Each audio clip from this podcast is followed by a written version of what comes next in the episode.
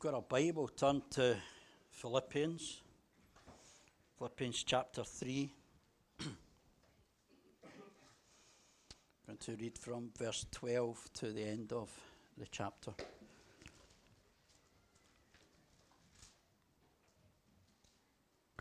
Not that I have already obtained all this, or have already been made perfect. But I press on to take hold of that for which Christ Jesus took hold of me. Brothers, I do not consider myself yet to have taken hold of it. But one thing I do, forgetting what is behind and straining towards what is ahead, I press on towards a goal to win the prize for which God has called me heavenwards in Christ Jesus.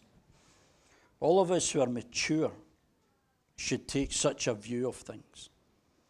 And if at some point you think differently, that too God will make clear to you. Only let us live up to what we have already attained. Join with others in following my example, brothers, and take note of those who live according to the pattern we gave you.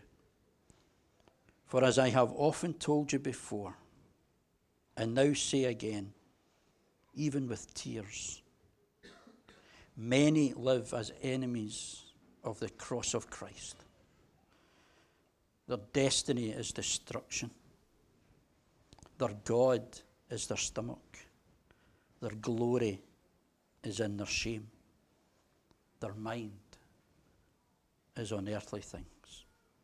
But our citizenship is in heaven, and we eagerly await a Saviour from there, the Lord Jesus Christ, who by the power that enables him to bring everything under his control will transform our lowly bodies so that they will be like his glorious body. Amen. May God bless not just the reading but our understanding of His Word as we turn to it just in a little while. This is this is a time of year when many of us take a look back over the year that is just about to disappear, reflecting on all that has happened and where we are at, and for some of us setting new goals, making resolutions. Well, in some ways, that's what Paul is doing here in the verse earlier. The first part of chapter 3, verses 1 to 11, he has been reflecting in, in how all his confidence in the flesh regarding his spiritual condition counts for nothing. And anything that he once counted profit he now sees as loss. And his only desire is to know Christ. This is the Apostle Paul that's speaking. His only desire is to know Christ and the power of his resurrection. And so many of us just kind of leave that bit at that. But notice what he goes on to say and the fellowship of sharing in his sufferings. That, brothers and sisters, is a high, lofty, and costly desire and prayer, but one that is well worth having.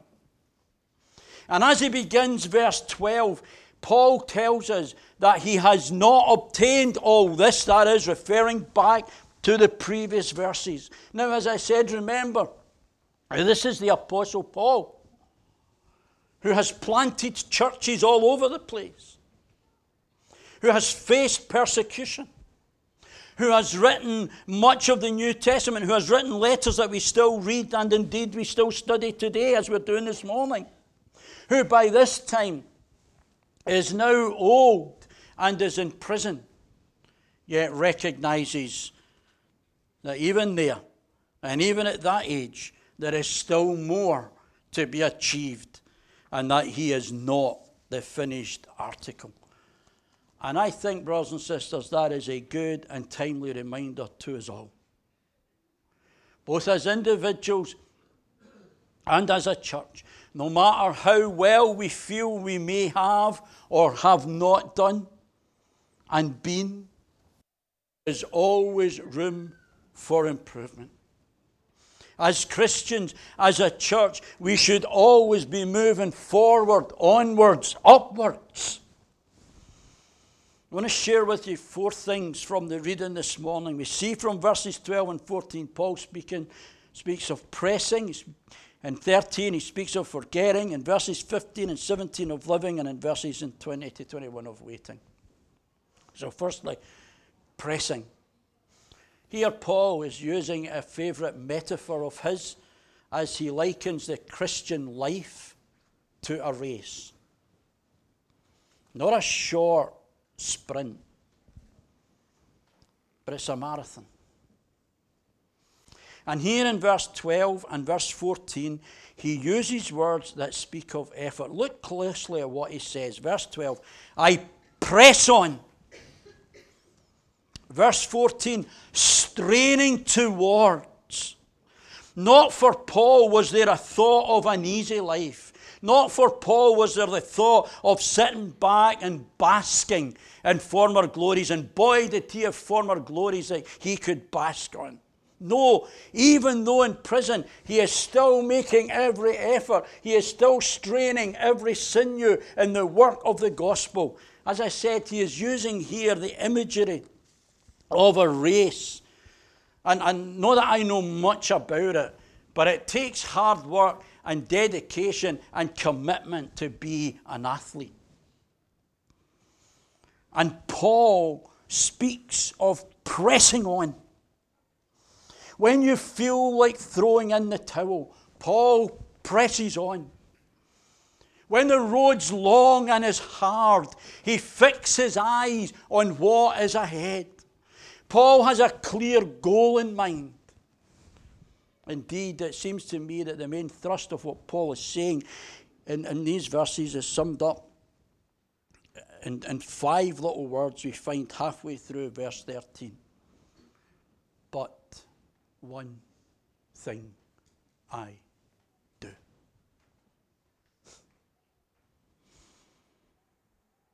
Many things sidetrack us, don't they? but one thing I do. You see, the athlete, I'm told, has got to be single minded,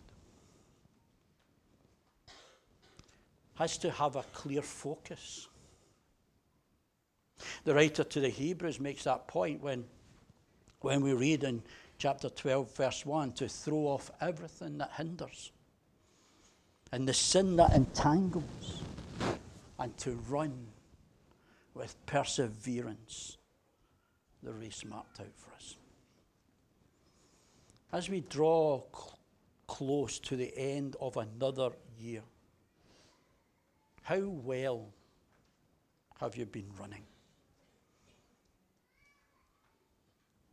Have you dropped off? Have you lost sight of what lies ahead? What is the one thing that you do? What really floats your boat? What really gets you excited? What is your prime aim? Who is your focus? For Paul, it was Jesus and the work that he had called him to do. And like an athlete, he will press on towards that finishing line. What is it that kept him going? Well, he gives two reasons, I think. Firstly, uh, to take hold of that which Christ Jesus took hold of me. And secondly, to win the prize for which God has called me heavenward in Christ Jesus. And I guess we need to understand what Paul meant by these two things and why they enabled him to keep going. Well, it seems to me that the first, if you like, is the purpose, and the second, the prize. You see, Christ took hold of Paul on the Damascus Road. That was his conversion experience. That is, if you like to keep the race metaphor going, where he entered the race. He'd never been in the race before. And we read that in Acts 9, and you can read it again in chapters 22 and chapter 26. And I believe the reason that God took hold of him is found in Acts chapter 9, verse 15, and also Acts chapter 20, verses 23 and 24.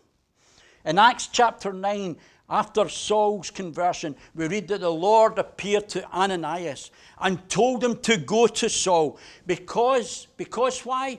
Because this man is my chosen instrument to carry my name before the Gentiles and their kings and before the people of Israel. Christ took hold of Paul in order that Paul might be a witness of Christ unto others. And if you're a believer in Christ, that is why Christ has taken hold of you and of me and of us. We are to be his witnesses.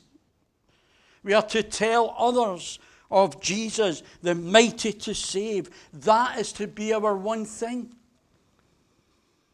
We are saved to serve. We are saved in order that others might hear and by God's grace respond.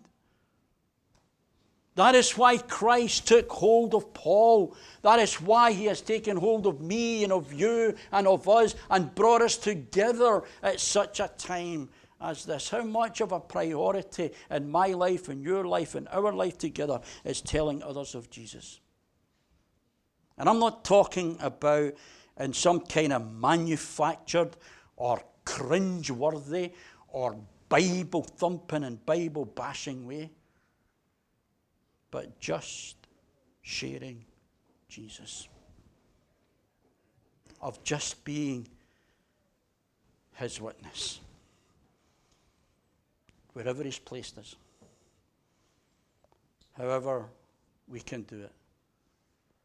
Simply by saying, by the way, we're having a Christianity Explored course. Do you want to come? Do you know the worst they can say? Nah, I'm too busy. Do you know the best that could happen? They could come and by the power of the Holy Spirit be convicted of their sin and brought, faith to, brought to faith in Jesus Christ.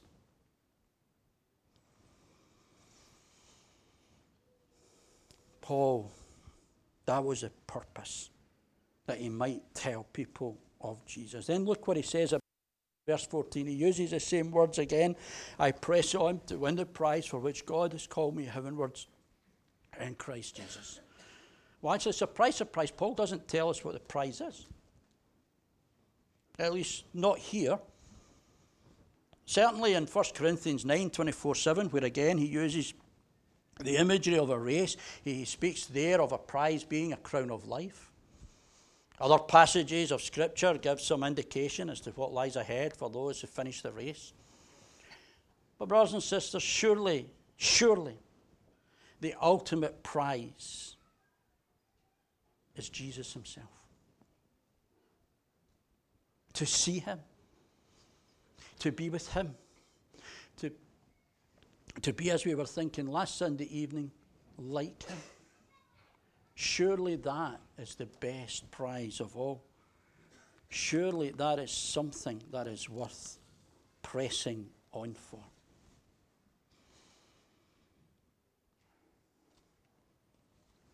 Press on. An old World War song says, Keep right on to the end of the road. The 1968 Olympics, excuse me, 1968 Olympics were held in Mexico City. And there was a runner there from, from Tanzania. And his name was called John Stephen Akwa. And he entered the marathon and he ran the marathon. And he entered the stadium more than an hour after the last entrant had finished. And he was in quite a state. He was bruised and bloodied and a real mess. Yet later on, in a comment to the media, he said this My country didn't send me to Mexico City to start the race, they sent me to finish the race. Brother, sister in Christ, you have been called not just to start the race, but to run the race. And by the strength and power that God through the Spirit gives us, to finish the race also. And what was probably among Paul's final words, his final words, he wrote to Timothy and said, I have fought the good fight. I have finished the race. I have kept the faith. Now there is in store for me the crown of righteousness, which the Lord, the righteous judge, will award to me on that day.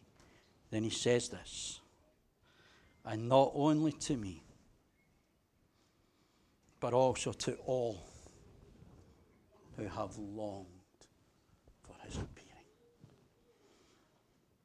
Press on. Press on. Secondly, we see that Paul speaks about forgetting. In order to run a race and to run the race well, the athlete needs to, as Paul says, keep looking towards what lies ahead. That is, keep looking towards the finishing line. To look back, even for a momentary glance, can prove fatal for the runner. I don't know if any of you remember, back in 1954 uh, the, the British Empire and Commonwealth Games, there was an Australian runner called John Landy. And John was leading in the one mile race. And he was leading right up to the final turn of the last lap. And he looked back. And as he looked back, a certain Roger Bannister passed by him on the right hand side and won the race. Even a momentary glance has consequences. And as we prepare to move into a new year, let me ask you are there things that you need to forget? Are there things that you need to once and for all put behind you? Is there something in the past that's present, pre- sorry, pre- preventing you from running well? Paul says, forgetting what is past. It's done. It's gone. It's happened. Past put behind us for the future. Take us None of us are perfect. That's the point that Paul is making in these verses. We all make mistakes. We all say and we all do stupid things. We can all feel offended and we can all offend. But, brothers and sisters, let us forget. Let us stop looking back. Let us not be casting up. It does no good. It hinders us in the race of pressing forward. Past put behind us. Press on for in all that Christ has got in store for us in this coming year. Are there things I regret this past year? Yes, countless. Have I offended or failed you in some way? Probably, though I assure you, not deliberately. We can't change the past, but we can do something about the present. Put it behind you. Forget it. Leave it with God. Winston Churchill once commented, said this, that if the present is quarreling with your past, there can be no future. If the present is quarreling with your past, there can be no future. We can learn from it, yes. And as we'll be thinking about tonight, it's good to reflect. But we must never hanker after it and we must never linger in it. Keep your eyes forward. Keep your eyes on the prize. Keep your eyes on Jesus. Sometimes the danger for Christians is that we can be too busy looking at other believers and relating their race, their race to ours. That was Peter's problem. Remember on the beach with Jesus after the resurrection, and Jesus had a little word with them, and they were walking, and Peter said to Jesus, And what about him? Talking about John. And Jesus basically said, Mind your own business.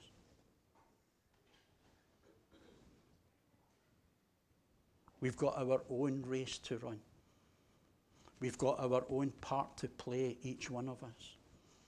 As I said, one of the phrases that struck me through all the readings that I did on my sabbatical was this For us to be us, you need to be you.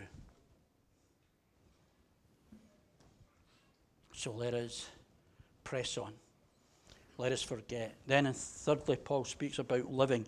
He begins by speaking of maturity and says that taking the view that's just outlined is the thing to do. It is, after all, the Word of God that has come from Apostle. It is also sound common sense to press on. You need to leave things behind. And then for those who don't seem to agree with Paul, he says he seems to be to leave the issue with God. It's a good thing to do. He is saying if you think differently, then God will make it clear to you. There are some people who just never seem to get it. And Paul here appears almost to agree to disagree while having the confidence that God will ultimately sort it out. God will deal with it. He then calls on them to live to what has already been attained. And in what might seem rather kind of presumptuous, he tells them to follow his example. But we know from 1 Corinthians 11, verse 1, that Paul speaks of this only in as much as Paul follows Christ. He says the same in Thessalonians 1. And while it is Jesus, as Hebrews tells us, that we are to fix our eyes on, we do take note of godly people. Can you not think just now of at least one godly person that has made an impression in your life? I can think of loads. And often they, have, they didn't even know it.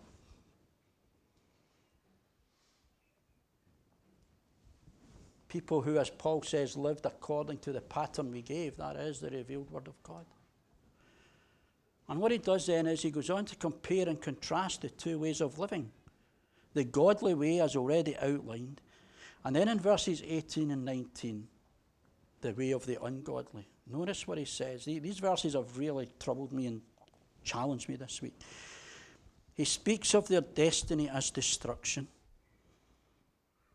He says their God is their stomach. That is, they are never satisfied. They're always needing more. Their glory is their shame.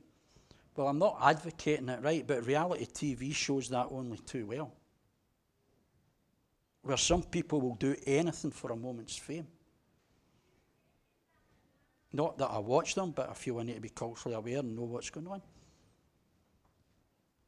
And their mind is on earthly things. They live for this world alone. Boy, does that not sum up much of today's society? Do you know, though, what really struck me about this and what Paul says here. I'm not seeking to be emotional here or anything, but, but really struck me. Paul says this it moved him to tears. Paul wept for those who were enemies of the cross for those who were going to a lost eternity. He wept for those who lived for today. He wept for those who could never find satisfaction. He wept just as Jesus wept over Jerusalem. I can remember growing up in my home church in Glasgow, a godly old man called Bobby who would literally weep for the lost. Are we? I'm not trying to be emotional. I'm not trying to use the pulpit as a battering ram or anything. God has laid it on my heart this week in study. The two ways of living the godly way and the ungodly. And those on that ungodly way are going to a lost eternity. Pressing, forgetting, living, sorry, I need to push on. Finally, waiting. He then contrasts that ungodly living with how we as God's people should live. And he begins by reminding them that this is not our home. Oh, I'm so glad of that. Not that I have anything against the house that I live in or the Elgin or anything like that. Lovely as it is. Ah, there's far more in store. Far more in store.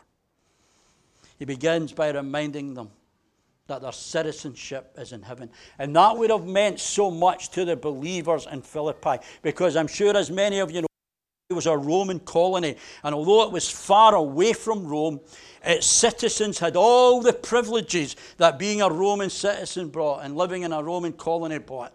Brothers and sisters, we have all the privileges that being a citizen of heaven brings peace and joy and love and forgiveness and life eternal, a crown of righteousness, and one day of being with Jesus. They're all ours. And notice how we are to live. We are to eagerly await a Saviour from there. Not any Saviour, but the Saviour, the only Saviour, the Lord Jesus Christ Himself. And see what He finishes with. For on that day, when Christ returns, He will transform this lowly body so that it will be like His glorious body. Ah, changed. Will be transformed. As we saw last week, we'll be like Jesus, not a clone, but having a glorious new body. You're not looking forward to that? The story is told of, of the old country Yoko and his son who went into the big city for the first time ever. And they went into a department store. And they saw an elevator. Never seen an elevator before in his life. And the old man watched as the doors opened. And, and this old elderly lady, wrinkled and dishevelled, in. And he just kind of stood as the door shut and up it went. And, and a few moments later, it came back down and, and, and, and the doors opened. And, and out walked this gorgeous young woman. And he turned to his son. And he said, Stay here, boy. I'm going home to get your mum and run her through that thing.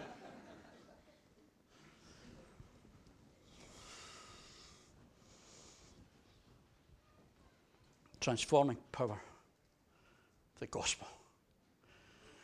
Friends, people without Christ are dying in their sin and their loss and are going to a lost eternity. They're going to hell. I know it's not a popular message today, but it's what the Bible teaches. And you and I, we have this amazing message that has got the power to change and to transform. And what better time at the close of another year to take time and, and to reflect and to ask yourselves, where do I stand? Where do I stand first and foremost in my relationship to God? Am I one of His? Some of you have sat in church for years. Some of you have known the gospel from that height. Where do you stand this morning in relationship to God? Are you saved? Are you in Christ? Have you been changed? Have you been transformed? If not, why not?